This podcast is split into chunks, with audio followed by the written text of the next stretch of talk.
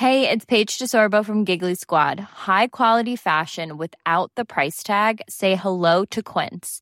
I'm snagging high-end essentials like cozy cashmere sweaters, sleek leather jackets, fine jewelry, and so much more. With Quince being 50 to 80% less than similar brands. And they partner with factories that prioritize safe, ethical, and responsible manufacturing. I love that. Luxury quality within reach. Go to quince.com slash style to get free shipping and 365-day returns on your next order. quince.com slash style.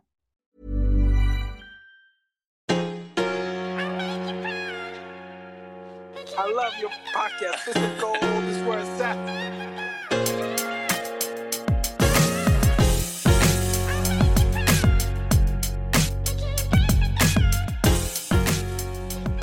What's up, Bits of Gold fam? Happy Monday. Hope you all had an amazing week. So excited for this episode today. Today, my guest is Christine McAllister. Christine is passionate about helping impact driven entrepreneurs attract their next clients by being value driven podcast guests. She's generated well over six figures as a podcast guest and has been recognized as the best in the world at podcast guesting by seven figure founders like John Lee Dumas, Dana Wilde, and more.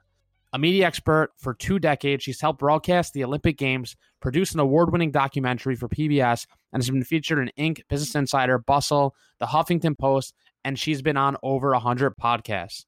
But today, I'm most excited to share her personal story of loss, finding purpose, and building a purpose driven life.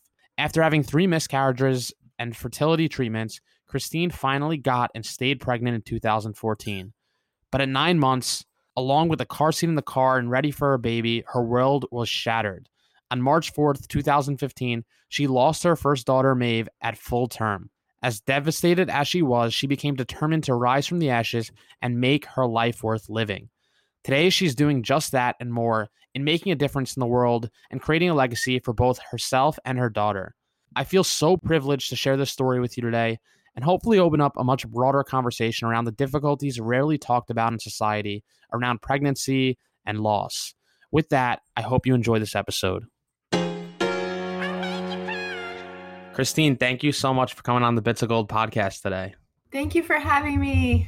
Yeah, I'm so, so excited to have you on. Well, we can jump right into it. The story of how we connected, I was browsing LinkedIn and something that you put on there just truly resonated and hit home with me personally. Your story, we'll dive into that in a second, but more after your your story, your loss, how you changed your motto, changed your life, and something you put that just hit home for me was you became determined to rise from the ashes and make my life worth living. Super powerful stuff there. So very excited to dive into your story and share it with our audience today.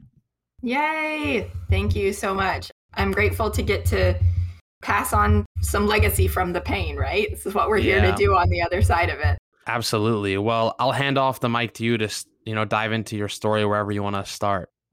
Well, I think that I honestly grew up feeling kind of guilty for having struggling with things like depression and anxiety because I I really had a great experience growing up.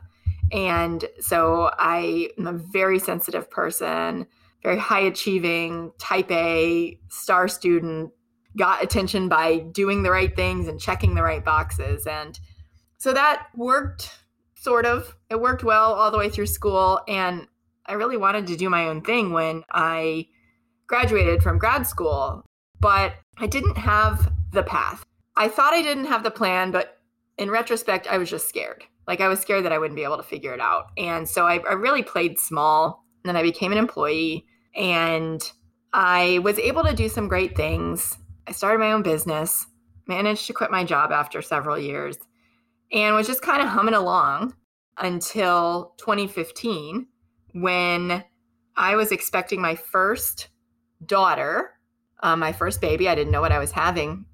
And I had had some infertility struggles. So I had had three early miscarriages and some trouble getting pregnant, but this pregnancy had been perfect. And I was full term and basically told to go put my feet up and wait to go into labor. And the car seat was in the car.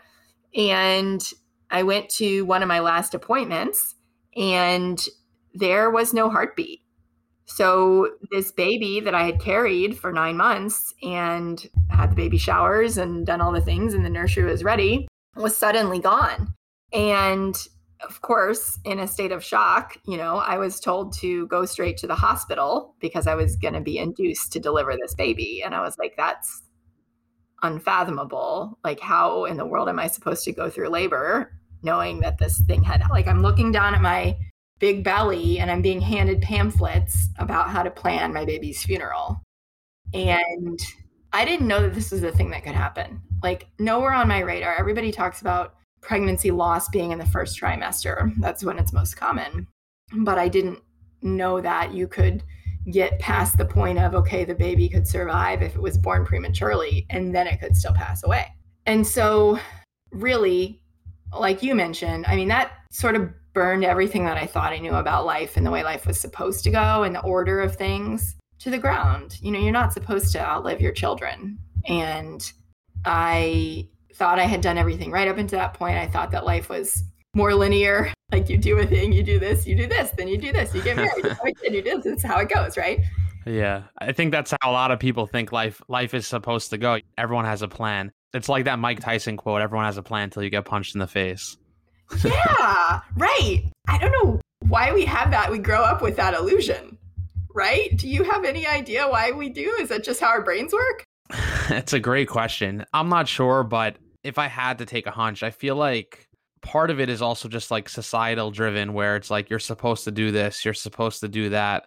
I think especially in America we're like very structurally oriented like you're supposed to go to school, you're supposed to graduate school, you're supposed to get this job, you're supposed to climb the ladder. I think that conversation or that message is changing maybe a little bit, but mm. I have so many friends who I would say they sort of are on that path where it's like I went to school, I graduated college, I got the job, and then I think a lot of people, honestly, they have a moment where they do wake up, whether it is some life circumstance or they wake up in their like late 20s, early 30s, and they realize they're completely miserable with what they're doing. It's funny you ask that because I feel like there's so many people today who are in their early 20s, late 20s, early 30s, in that like first decade of their professional life where they've reached a point where they are completely miserable with what they're mm. doing and they're trying to figure it out. I don't know. I, I think a lot of it has to do with like social media, but I am really fascinated by the amount of people I know that are doing things that they completely hate on a daily basis. And I don't know. I think that's part of one of the messages that I hope to share on this show and many of the episodes to help people realize that it doesn't have to be that way. But yeah, waking up, right? Like instead of being the the drone that is just going to work and like you said climbing the ladder because that's what you're supposed to do right yeah i don't mean to shift this too narrowly around work but i was having a talk once with close family friend of mine and she just sort of said you know i was telling her with my own work stuff hey i want to try to find a way to be happier with what i'm doing on a daily basis and mm. the response that i got was you know, there's so few people that are truly happy with what they're doing on a daily basis. So sometimes you settle for good enough. And I was just like so blown away by that response in the worst way possible because mm. I was like, you know, that's that's your belief. That's not going to be my belief. Totally. Totally. Right. And that's that's why we're here, right? so we're pursuing something that's is new and that wasn't available, you know, a generation ago and that our brains I don't think are really caught up to yet in terms of it's okay, you know, for a lot of us, it's okay to do this thing. It's okay for there to be a woman who makes five figures a month selling cat grooming videos on the internet, right? that's a real example. I, that's I use that with my clients all the time. I'm like, if she can do that, you know. I, I have good friends who are like the the leaders in the cat backpack space, and they built an entire business around cat backpacks. Whoa! See, yeah, yourcatbackpack.com, giving them a shout out. All right, I'm gonna look that up for my little one. well, you know, I think I think that's sort of the power of also just with the internet. I think it's it's like a double edged sword because I think on one end you have so much, you have like limitless opportunity. You can virtually take your life so many directions because of the power of the internet and the amount of resources at your fingertips to go and do the things you want to do are right there. But I do think it's a little bit of a double edged sword because I think things like if you spend too much time scrolling on Instagram, it becomes a toxic, to- toxic place. Totally. And it's overwhelming for our brain, right? Like it's just too much information. It's too much comparison. It's just too much input, right? And it's paralyzing. Yeah, abs- absolutely. So I want to get back into your story. I want to talk about the three early miscarriages because one of the reasons why I'm really excited to have you on today is, as I mentioned, I'm pretty plugged into a big community of people who have lived through significant loss. But one thing that's definitely been pretty interesting to me personally is that I think specifically with pregnancy and miscarriages and the hardship around pregnancy is actually like one of the least talked about mm-hmm. topics, especially in a public forum. I have a close family friend whose sister recently had like a very tough time getting pregnant and she was pretty public in terms of sharing information online, etc. And I find it interesting that like specifically with babies, I'd say I would almost go the distance to say like maybe it's the least talked about in terms of grief and things things mm. of that mm. nature and the difficulties maybe around pregnancy in and of itself. And it's funny because most of the time if you hear people talking about pregnancy and and having a baby, it's typically only associated, I guess, with the good and mm. I've really rarely seen many forums conversations around the difficulties coping, grieving, and moving forward after a miscarriage, stillborn birth, etc. So mm-hmm. I want to get back into your story and just in terms of the first three early miscarriages, how do you navigate that, just that alone? Yeah. I was pretty anxious about the thought of becoming a mother because I was scared that I would be bad at it. Not because of examples in my life, but because of my own fears of who I am and what I like, and not being certain that I would be able to be that kind of in that role in the way that I would want to do it. And so, because of health stuff that I had been diagnosed with previously, like PCOS, I wasn't even sure that I could have a baby. And I was okay with me because I was ambivalent it wasn't like this is all that I've ever wanted and I know that I need to have my own children. And so in a very weird way, like those miscarriages showed me that I could potentially have children. As upsetting as they were and as devastating as they were and painful physically mentally and emotionally as they were, for me they were also this strange sign that like maybe this was an avenue that I could pursue. And at that time, also, I was with the people that you mentioned. Like, I wasn't really talking about it. Only my close friends and family knew. I guess I was aware that people in my life had had miscarriages, right? I was aware that my mother and my aunts and some of these other people had had miscarriages and that that wasn't an uncommon thing in your, building your family. And so, as sad as it was, it was also like, okay, like this is something that I'm kind of wrestling with and starting to understand in private that maybe this means that I could potentially have a successful pregnancy and then go on to have have children of my own. After the first or the second miscarriage, and I guess the third, it sounds like I guess you weren't really thinking like um like you were more I'm going to keep trying or what was like going through your mind at that point? Yeah, so I think it did kind of wake me up to okay, this is a thing that I could do. Two of them were like planned, like I was trying to get pregnant. One of them wasn't. I was really surprised by it. The first one, it was like, what? This is happening. And then it was like, okay, let's get intentional about this. And so the doctors at the time told me, like, this is the hardest part of a successful pregnancy. Like, if you can get pregnant, we can keep you pregnant. And mm. so they were sort of like, well, you've got this part down. We just need to solve for the rest of it. So there was kind of a like, I think I was numb in a lot of ways and very disconnected from what was happening in my body. It kind of became like a project because I wasn't like, this is something I desperately want. I didn't yet feel connected to a baby. I just felt the physical effects of like, I feel really tired. I feel really nauseous. This is in no way fun. Like, that was the point at which those pregnancies ended. And so there wasn't the part of connection of like, oh, this is a baby who's actually there and I'm bonding and all of this. You know, that didn't come until my full term pregnancy. So there was a lot, probably looking back, a lot of like dissociation, a lot of like stuffing the grief, not knowing how to process it because it hadn't been modeled for me and I wasn't seeking it out either. And so just kind of this is the thing. This is the thing that's happening to me. Now that all changed with the with the next pregnancy. Yeah, so at what point did you find out that the heartbeat was no longer there? 37 weeks. Wow. And how did you cope with that? I had been up to that point a people pleaser, like pretty codependent in a lot of my relationships, just taking care of people because that was how I had gotten attention, is being nice, right? I was like a super leader when I was a little girl, and I got shut down by some teachers really early on who were triggered by a female wanting to lead.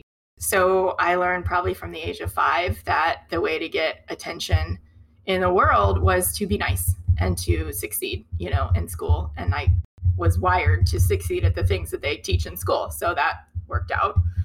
So I can remember being in the hospital bed and like my in-laws coming in and you know my parents coming in and worrying about them and being like, "Oh my gosh, no, there's not a there's not a place for her to sit and she's older and here's where you can sit and someone bring a chair." It's like I'm holding court from this hospital bed while I'm being induced to deliver my dead daughter, right? Because I'm still thinking about everyone else. And then it was like the labor, right? It was like, well, I had to focus on that going through that. And my husband was able to process and cry and all of that. And I was just like pumped full of drugs and trying to go through this process. And so it took me a while. It took me a while to give myself permission and really own that like this was like the cognitive part of my brain had to tell like the rest of my body because that's how I operated at that point. Like this is actually a really big deal, Christine. Like this is a thing that like is a defining moment in people's lives. Like you have permission to grieve this and to stop taking care of everyone else mm. and to acknowledge it as a big deal that some people never recover from. And, you know, I can just remember giving myself permission to cry and cry and cry in, in ways that I, I don't know that I ever had. And I found myself like wanting to tell people that they didn't need to take care of me because you're supposed to take like my story was you're supposed to take care of someone when they have a baby to hold and take care of. Well i might have just had a baby but i didn't bring a baby home so i should be able to cook for myself and i should be able to take care of myself and like you shouldn't need to bring me food in this circumstance. And somebody said to me christine like everybody knows there's nothing they can do. Just let them do something. Like they want to help. Right? And i was like okay. All right. They can bring food and even just like that simple shift, really that started this path of me stopping being this lone island who needed to take care of everyone else and felt responsible for everyone else in my life and going like oh it, it can be a two-way street right? Like that's how life is meant to be. And i am not okay. I'm not okay. This is not okay. And what do I need in order to be able to get out of bed? What do I need in order to be able to brush my hair? Because that suddenly became a big deal, right? And to recognize that, like, the shock and the trauma and all of that was consuming, and that I didn't have tools for it, and that I needed help. Yeah, I think that was kind of the initial. Did you realize that you needed help right away, or you more first go into like a dark space following following the loss or was it like pretty immediately where you realized hey I need help to keep moving forward I am forever grateful that the people who the hospital where where I had her and the people who were in the room like they had been trained. And that's not the case with every hospital. They had been trained in how to handle this and the resources to connect people with. We had hired a doula because I was originally going to be like hippy dippy hypnobirth, like do all the things naturally and had gone through the class and everything. And so it hired the woman who taught the class to become a really good friend. And so she didn't know what to do. She never attended a birth like this. And so she just got on her phone and she started contacting like all these other people and finding these resources for us. And so there's a, a center for a retreat center for parents who've lost a child or who have a very sick child in Wisconsin.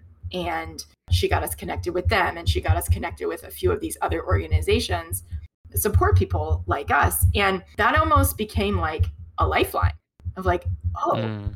there's other people who like can say what's normal in this circumstance and who have been through this and are still alive. Like somehow they made it through.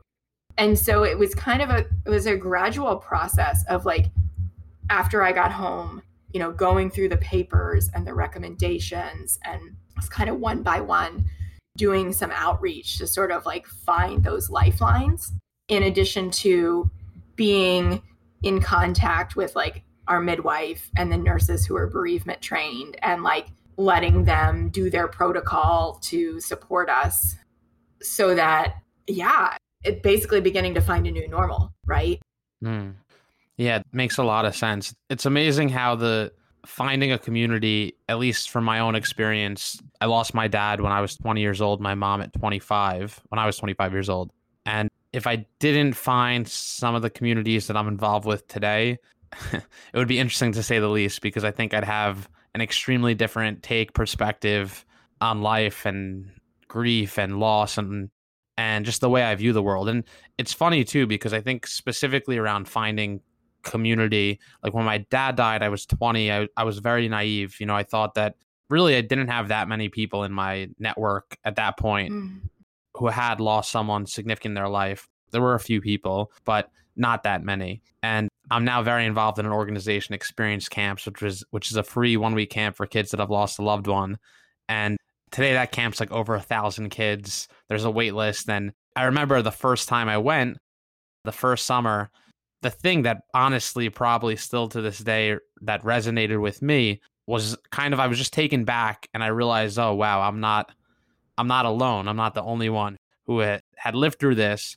And actually I remember specifically telling my mom at the end of the week, it shifted my perspective where maybe when I was 20, I had lost my dad. I sort of had maybe a, a chip on my shoulder in the sense that I've sort of viewed the world like how unfair for the world to take my dad when I was 20. And then I get to this camp and there's over a thousand kids mm-hmm. there who are somewhere in between the ra- age range of 9 to 16 and they lost a parent much younger or sibling much younger than me and it shifted my perspective completely where I realized, hey, I actually have it so good. Sure, my dad died, but I had him till I was 20 years old. A lot of these kids were much younger, 9, 10, 11, etc. And I think the the first summer I was with the youngest kids, so maybe 9 years old, and you know, you're sitting in a room with a bunch of 9-year-olds who have lived through significant loss and you're all talking about the shared common theme, but it made me realize how in some ways I was actually so lucky the circumstances that I was in. And I think that's one of the really powerful things around finding a community when you go through something really difficult. And also, I guess, I don't know if you experienced the same thing, but like my surprise, I guess, to the fact that like I was like, oh, wow, I'm actually not the only one who has experienced this thing. And there's a lot of people who are just like me who understand exactly what I'm going through. Totally. Totally. And Faith's Lodge was that place for me to get to sit in a room of people around my age who, you know, had quote done everything right and had this insane experience, you know, at the end of their pregnancy and to to normalize it, right? Like you said, and to be able to process it and to understand that other people have lost kids at young ages, right?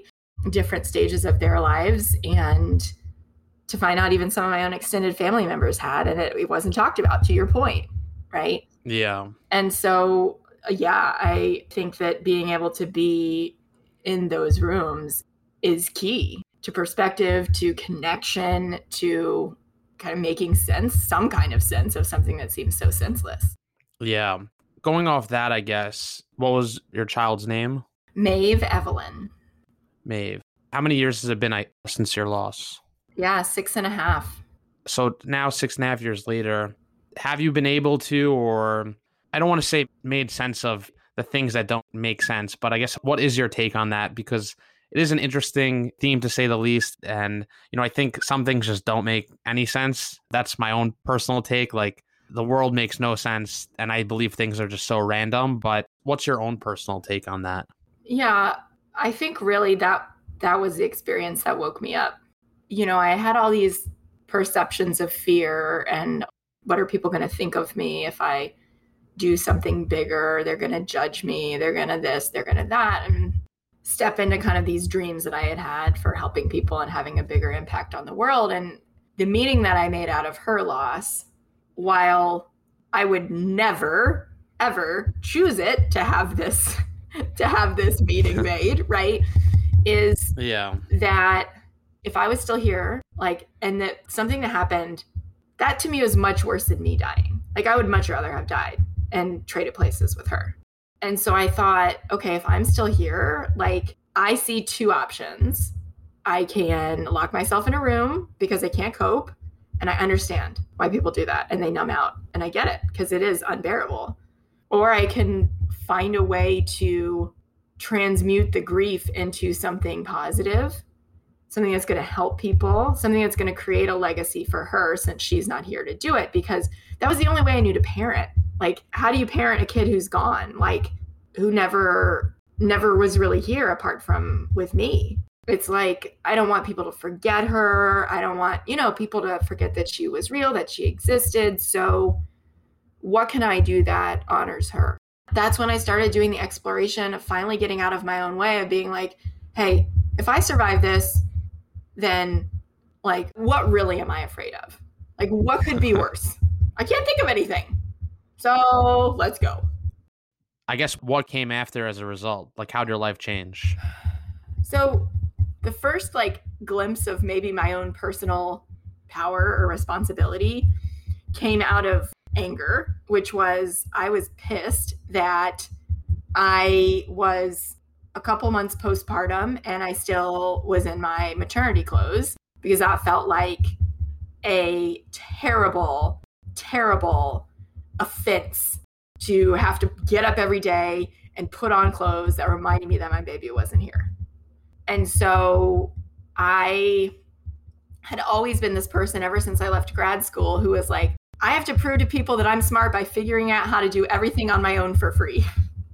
even though, you know, I'd spent however much undergrad and graduate school.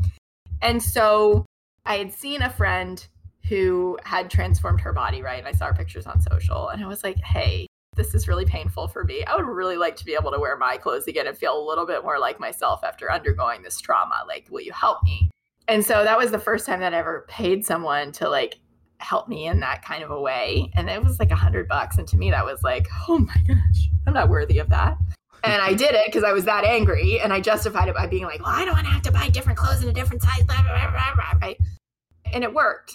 Within a few weeks, I was able to, you know, access my pre-pregnancy wardrobe, and that kind of showed me that, hey, again, allowing yourself to be supported and maybe investing, because then you'll actually, for me, I'll actually show up for the support if I have skin in the game, can create big dividends. And it was probably about a month later when I happened upon a Facebook ad of this woman who obviously knew her target market. And she was a business coach. And I had never spent money on anything like that. And I wound up joining her program because I, at the time, I thought that she was going to help me figure out how to make my online marketing agency like more impact driven and more successful and scale it. And what came out of that was actually, okay, what are the parts of that company that I really, really love and really are my zone of genius? And how can i create a business around those that has an impact across the world and get out of my own way even though i'm still scared? And so that was the next step is really finding a way to make my work more meaningful and more impactful and more in honor of my daughter and more in alignment with my gifts so that i could i could help people and create some meaning and some positivity for myself even as i continued to grieve and figure out how to rebuild my life. And so our guests can like just have some sense. What would you say? Like, can you just give a summary of your business today? Yeah. So my business is called Life with Passion, and I help people who are really impact driven and mission minded to grow their own businesses and quit their jobs if they're in them, become more successful if they're out. And then I also have to get a little bit meta over the past six years as I've then gone on to have two successful pregnancies that resulted in living children who are now two and four. I developed this method for going on being a guest on podcasts that really connected me to hosts and helped me create a lot of really great friendships from my basement here while I was pregnant and not wanting to go out in public and have people say stupid things to me because they didn't know my history. And along the way, I found that it was not only really fun and life giving for me, but that it helped really, really help grow my business. And then it got recognized and people started asking me to teach it. And so I had to do my own inner work again to get over the fear and step into a new level of of helping people to learn how to be to tell their stories and be really good guests and connect with like amazing people like you through this medium that's exploding. And so that's an arm of the business that we've been building out this year. So it's it's those two things now. That's so awesome to hear. Do you define yourself as a business coach, a life coach? It's a hybrid. What would you say is like how you would define your your role or your business? I would say people hire me for the business and then they very quickly realize that it's not only strategy because if it was strategy, they would have just read an article and done it already, right? So when you run your own business, it's like it's both right? Because it's you. And so I'm available for whatever they want to talk about because it all is the same. It all impacts the other. Um, so I'm business coach on this side, and then I would say like more of a media coach on the podcasting side. Going back to what I had mentioned earlier, you know, you've worked with a lot of people. What would you say, like, why do people get in their own way and fall into this mindset or this trap of believing that they can't actually do something that you know that, that work has to be a miserable thing i always find it funny i find it fascinating when people talk about like dreading that it's going to be monday and i've always thought it's a little bit funny because it's like i think personally i look at i look at when people are miserable at work or their career or feel stuck i'm like your choices in some ways brought you to that point. And i think i'm more talking maybe in particular around you know like i mentioned i, I lived in new york city. It's one of the most expensive cities in the country, and I see a lot of people who slowly increase their their lifestyle, and then it's like, oh well, got to keep this job to pay those bills to keep this apartment, and it's like, well, you don't have to live in that humongous apartment, and so I I find a lot of people end up digging their own hole and finding that shooting themselves in the foot and then they can't figure out a way to get out. But I'm curious, what are your thoughts or your take on why people get stuck there? Yeah, I think a lot of it has to do with like what was normal for hundreds or thousands of years. Like what is literally in our DNA, right? What was true for my parents and for my grandparents and I know this because they tell me comments along the lines all the time, right? like, Christine, not everyone can start a business. I'm like, I know, and I'm not trying to work with all several billion people, right? But it's like the mentality of like my grandmother was born on a farm in the depression with no running water. And she's my only living grandparent. She now texts and FaceTimes and, you know, she's super active and all of this. She's 88 years old. And she has no frame of reference for how to make money on the internet. You couldn't get childcare and have a job that paid more than your childcare where she was and with her education level and when she was building her family. That just it was not an option, right? It was one or the other. And so the paradigm has completely shifted and our brains haven't caught up because to do something that's different than what everyone else says is normal is like you're going to get kicked out of the tribe right? And somewhere on our unconscious like monkey mind level getting kicked out of the tribe means dying right? Which is why like the first time that i wanted to put a post up about my about my new business i had this nervous energy that was like i'm either going to throw up or i'm going to exercise it was like that kind of thing right and then the first time i sold like my biggest package ever i literally did throw up but i knew enough about the nervous system to go okay this is just my body being like this is terrifying. This is new territory. We feel like we're in fight or flight, even though we're sitting here completely safe, like talking to another human on the internet. Right. Yeah. So that's a lot of it to me is the nervous system regulation because most of us are walking around feeling like like victims of society, of our nervous systems at their whims rather than recognizing like what they've now found with epigenetics and neuroplasticity that we actually have the power to like rewire ourselves. And we just most people just don't embrace that yet. Mm. You know, it sounds like for both of us, right? We we woke up after, you know, a series of unfortunate events. And I do think, you know, there is a lot of power in some ways around loss. It can be very empowering. I don't wish it upon anyone, but more in the sense around you realize that life is so fragile and you know we're not here forever and where our time on earth is so limited and precious and it definitely can be empowering you know to at least for me you know it was very empowering to make me realize hey like there's that steve jobs quote but you really have nothing to lose because we're here for a certain amount of time and no one knows how long it will be we don't know and that's why personally you know i've sort of adopted this mentality where I can't control how much time I have on this earth. The only thing I can control is how I spend the limited time I'm given. And that's sort of like the driving force, but I've developed that mentality and that mindset really as a result of the loss. Do you think there's a way to give that that knowledge, that wisdom, that perspective to someone without having to go through something so significant, something so painful, etc.? It's such a good question. It's something that I've thought about a lot because I wondered when I started sharing my story if I would attract people who had been through something similar and learning how much more common it was than I could have ever imagined afterward. And what I really became determined to do was to help people exactly what you said wake up without having to wait for some kind of like completely devastating, you know, rug pulled out from under you moment. But I also find that you know, those of us who are empathic and who are like, oh, I can't even imagine someone else's experience. I know I lived through mine and that's my experience and your experience is your experience and I can't imagine it, right? Because it's not my story and it's become your normal and this has become my normal to walk around with every day. And in any moment, it's a choice, right?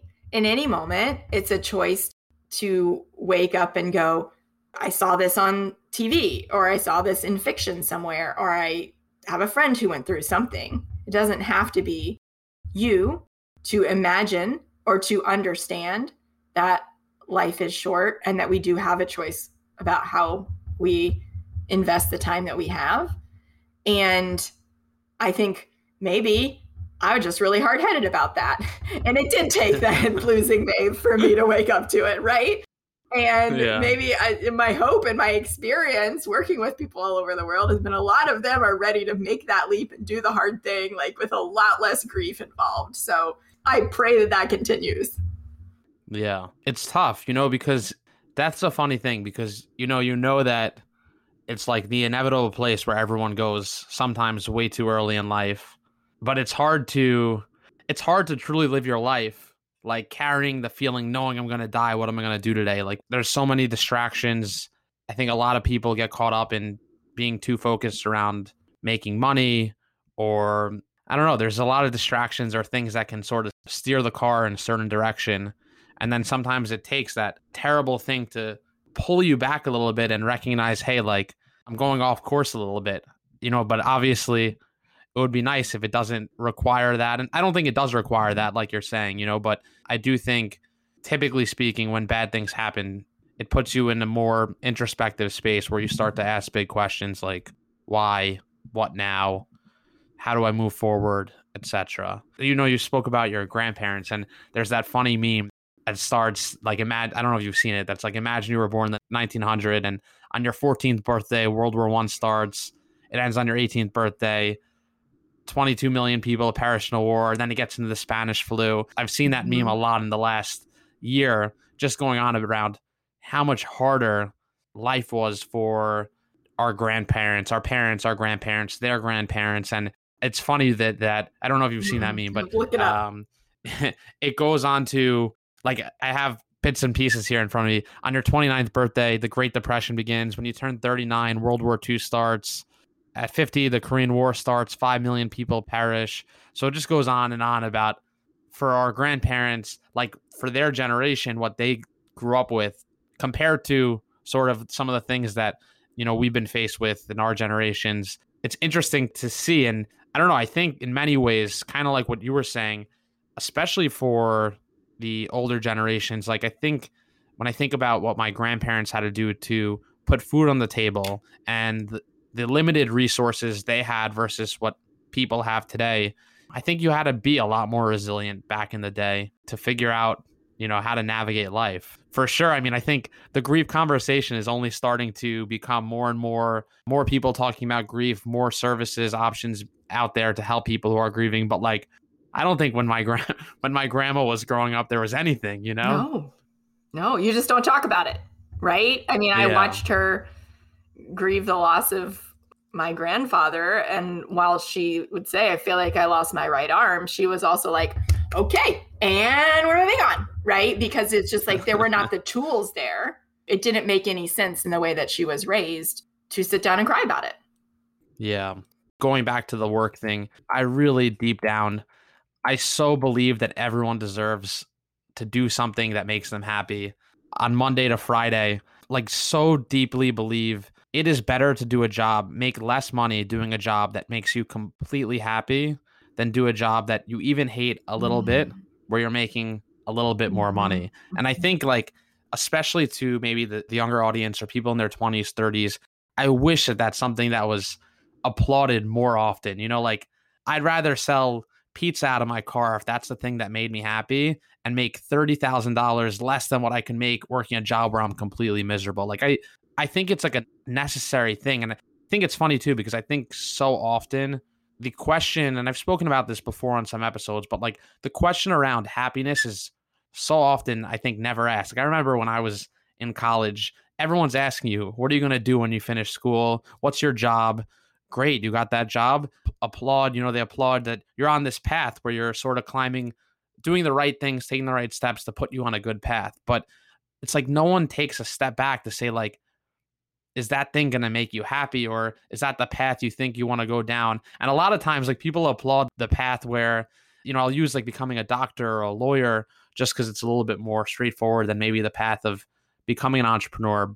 But, you know, like it's so applauded. Oh, it's great. You're going to become a lawyer, a doctor. But I don't think the question around, like, is that really the thing that you think is going to make you happy? Oftentimes, when people are applauding you for that, it's because you're on a path to make a nice living. Mhm. And I wish that the framework around picking a career path started to become more focused around doing things that actually make you happy. Mhm. Yeah, let's change it.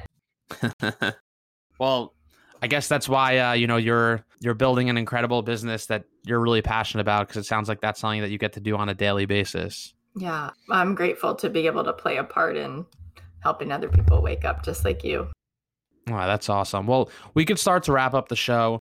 You know, my podcast is all about facing adversity, moving forward, and building your dream life. With that being said, there's a lot of bits of gold in this episode, but what would be your bits of gold on how to build a life you love? Hmm. I think it's a choice because the happiness researchers have found that happiness precedes success, not the other way around, right? So, not that there aren't plenty of things that are hard on a daily basis, and our brains find more of what we think about, right? They match up more of what we think about. We have a reticular activating system, that's its only job in our brains. And so I think, like, on any given day, it's a choice to show up in a certain way. It's a choice to ask the questions about Am I happy doing this? Is this insanity? What could change? Right? So that you're more active in the creation of your own life rather than going through the motions because it was your parents' idea or it was because society's idea or whatever. But it's like, why? Why am I doing this? Is it great or is it making me crazy? Like recognizing that we do have options, even when we don't feel like we do. I think that is key because if we feel trapped and stuck, we're not going to exercise any of our own agency. But when we feel like we have options, then we can do something to change our situation. And then amazing things happen. Love that. Powerful message there. Where can our listeners find you, connect with you, learn more about what you're doing if they want to look to potentially work with you? Mm, you can join my my Facebook group. That's where I hang out. I'd love to see you there and personally connect with you. Awesome. Well, Christine, thanks so much for coming on the show today. Thank you so much for having me. This has been amazing. Thank you so much for tuning in to another episode of the Bits of Gold podcast. If you like this episode, please take a minute, share with a friend, subscribe, and leave a review. It really helps us grow the show and continue to put out amazing content.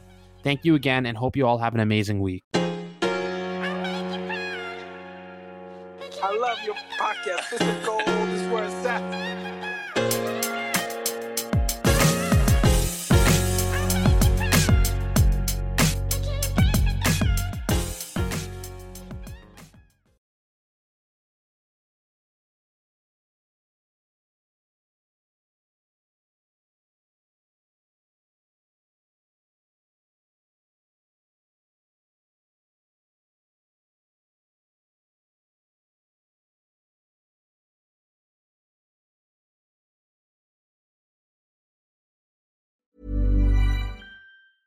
Ever catch yourself eating the same flavorless dinner three days in a row?